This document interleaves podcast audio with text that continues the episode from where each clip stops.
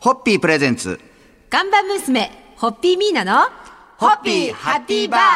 皆さんこんばんは、ホッピーミーナです。こんばんは、落語家の立川しららです。え今週ははいまたまた有楽町の日本放送を飛び出しまして、はいホッピー本社があります赤坂にやってまいりました。えー、皆さんと一緒に今日お邪魔しておりますのは、港区赤坂3の12の18第8新井ビル地下1階にあります大鳥さんです。えーお店を入りますと、はいおヒノキの一枚板を使用したカウンターと美味しそうなこの焼き鳥の匂いがたまらなく、今我々を出迎えてくれてますが、えー今週はですねえー店主の大沼正明さんお付き合いいただきたいと思いますどうぞよろしくお願いいたしますよろしくお願いしよまろしくおす。願いします。このミーナさんとの大沼さんとのご縁をちょっとお私聞きね、したいなと大思います沼さんの名前は、もう結構前から伺ってた。そうなんですか。大噂は、大噂は、僕もまあ、本当に大噂は金がね、金がね、金がねで、で、あの、まあ、このご縁を作ってくれたのは国保さん、丸重の国保さんなんですけど、多分国保さんが状況を見ていて、さあどこで引き合わせようかっていうようなタイミングで。いつかいつかというっていうそうそうそういつかいつかと思うなら今なんだけどとといいううことでようなことでで6月の,、はいあの茜市の時にご出演くださって、はいそうですねあの時ねねまあ、あの話はまたあると思うんですけ盛り上ど、がりましたねもう大人気店舗様で、はいそこからですでも大沼さんのご実家はこれ我がスタッフが調べたら、なんと川崎で3代続くうなぎ屋さんだっていうそうですね。でもうなぎではなく焼き鳥屋さんを開かれたきっかけっていうのがたまたま入った焼き鳥店でその美味しさに衝撃を受けたからってありますかこれ本当ですそうですね。へ本ー当にもう今から20年ぐらい前ですけど。かはああ若かりしいえそんなに衝撃的ないやそれまでだから居酒屋さんでいわゆるあーいわゆる焼き鳥しか食べたことなかったんで、はいはいはい初めて本格的なの食べた時に、うんあびっくりしましたねこ。れはとはい。これはちょっと自分は焼き鳥をそうですやね。っちてみょたいうど何しようかなって時だったんで。すごいなでその衝撃以来、はい六本木横浜赤坂を経て2013年にこの大鳥をオープン、はいはいえー赤坂を代表する焼き鳥店として愛されてるそうで本当そうでですこれ我々今日個室を借りはてい収録させていただいておりますけど、これ個室があってで間仕切りでこう大きさも変えられるんでこれ接待とかにもいろいろそうとですね利用されてるそうで。はいうちの接待が多いですね本当そに。うでしょうね落ち着いた雰囲気で、落ち着いた雰囲気で、ええで今年は大鳥さん10年目突入ということで本当に改めておめでとうございますありがとうございます何月ですか10年目10年4月ですね。ああじゃあ春だったんだ春そうですかおめでとうございますということでそういうめでたい年に突入というタイミングで、えーはい大野正明さんに1週間お付き合いいただきたいと思いますんでよろしくお願いいたしますお願いいたしおま願すいしま皆さん乾杯のご発声いただはいけますか、、えー、赤坂の名店、えー、人気店舗様の大鳥様から収録できる喜びにさんはいホッピー。ホッピープレゼンツ。ガンバ娘ホッピーミーナのホッピーハッピーバー皆さんこんばんはホッピーミーナですこんばんは落語家の立川しららですえ今夜も赤坂3の12の18第8新井ビル地下1階にあります大鳥さんから店主の大沼正明さんにもお付き合いいただいてお送りしたいと思います今夜もどうぞよろしくお願いいたしますお願いします。お願いえー我々がいるお店が本店でして、でこの近くの赤坂3の16の4の地下にも大鳥離れが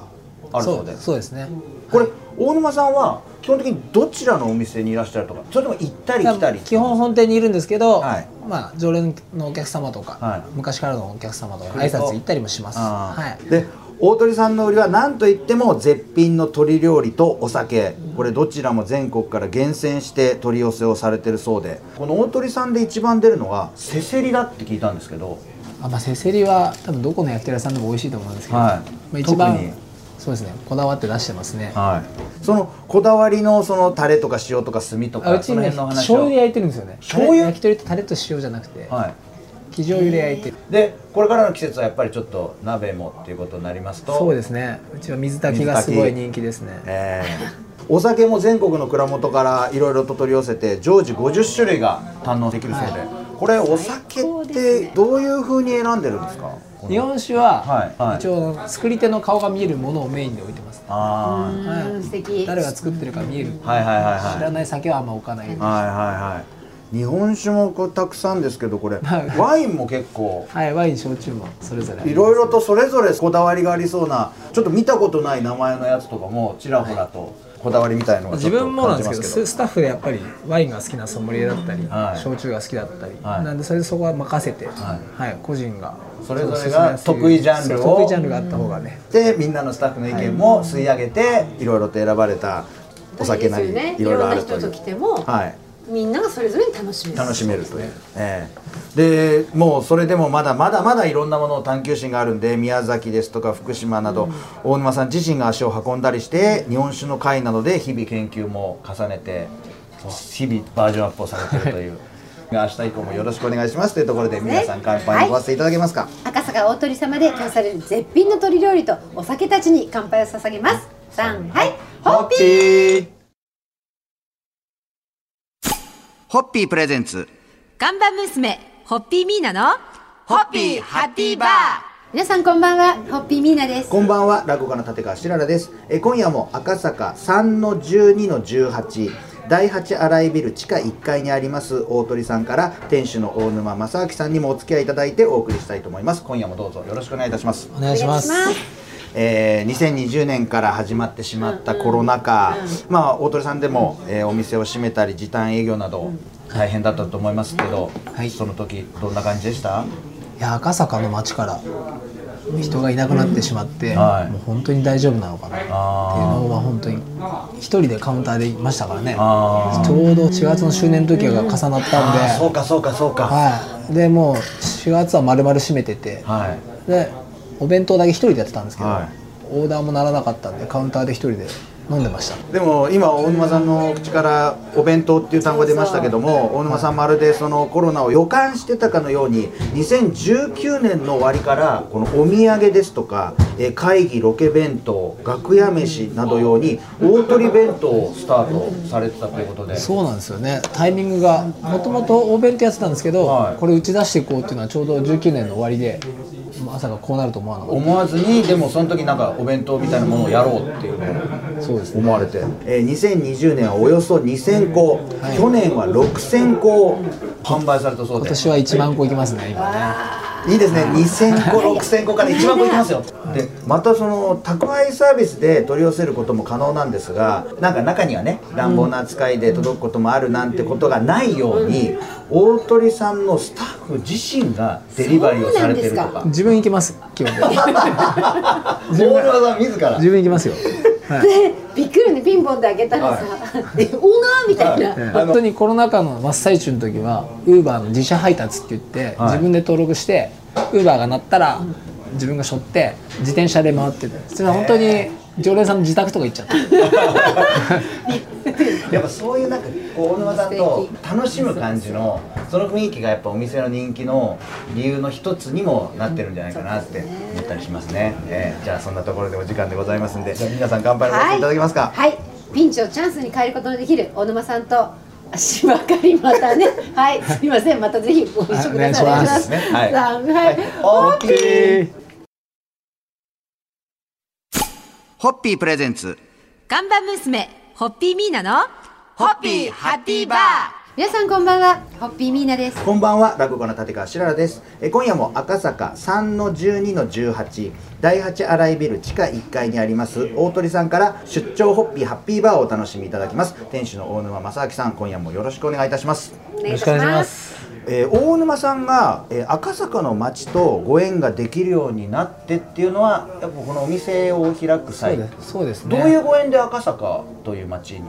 まあ、物件はたまたまですねあご縁ーたまたまそのタイミングとご縁でタイミあングがでこちらに出せたこの地下だっていうことで、えーそれで、えっと年数としては10年このお店を開いてなんではい10年ぐらいとはいいうことで、えーであの先日開催された赤ベロ赤坂宵町はしこ酒にもご参加いただきましたが今年はあの赤坂秋祭りにも参加されて氷川神社での境内でも絶品の鶏料理に行列がもう6月のあの茜市の時があもう赤ねものすごい大行列でありがたはいはいはいありがたかったですね、うでもうだから大沼さんが行ったりそれこそお店とサカス広場を行ったり来たりさ れて仕込んでも仕込んでも売り切れいやなもうくあ てんなに来ると思わなかったですん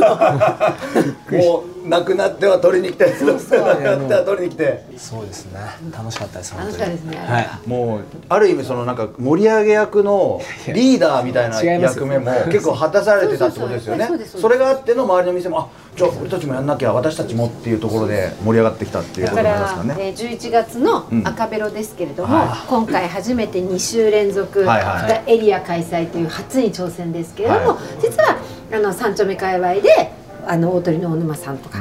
とかっていうだからその新しいエリア三丁目あたりをもう盛り上げてくださってる人なんで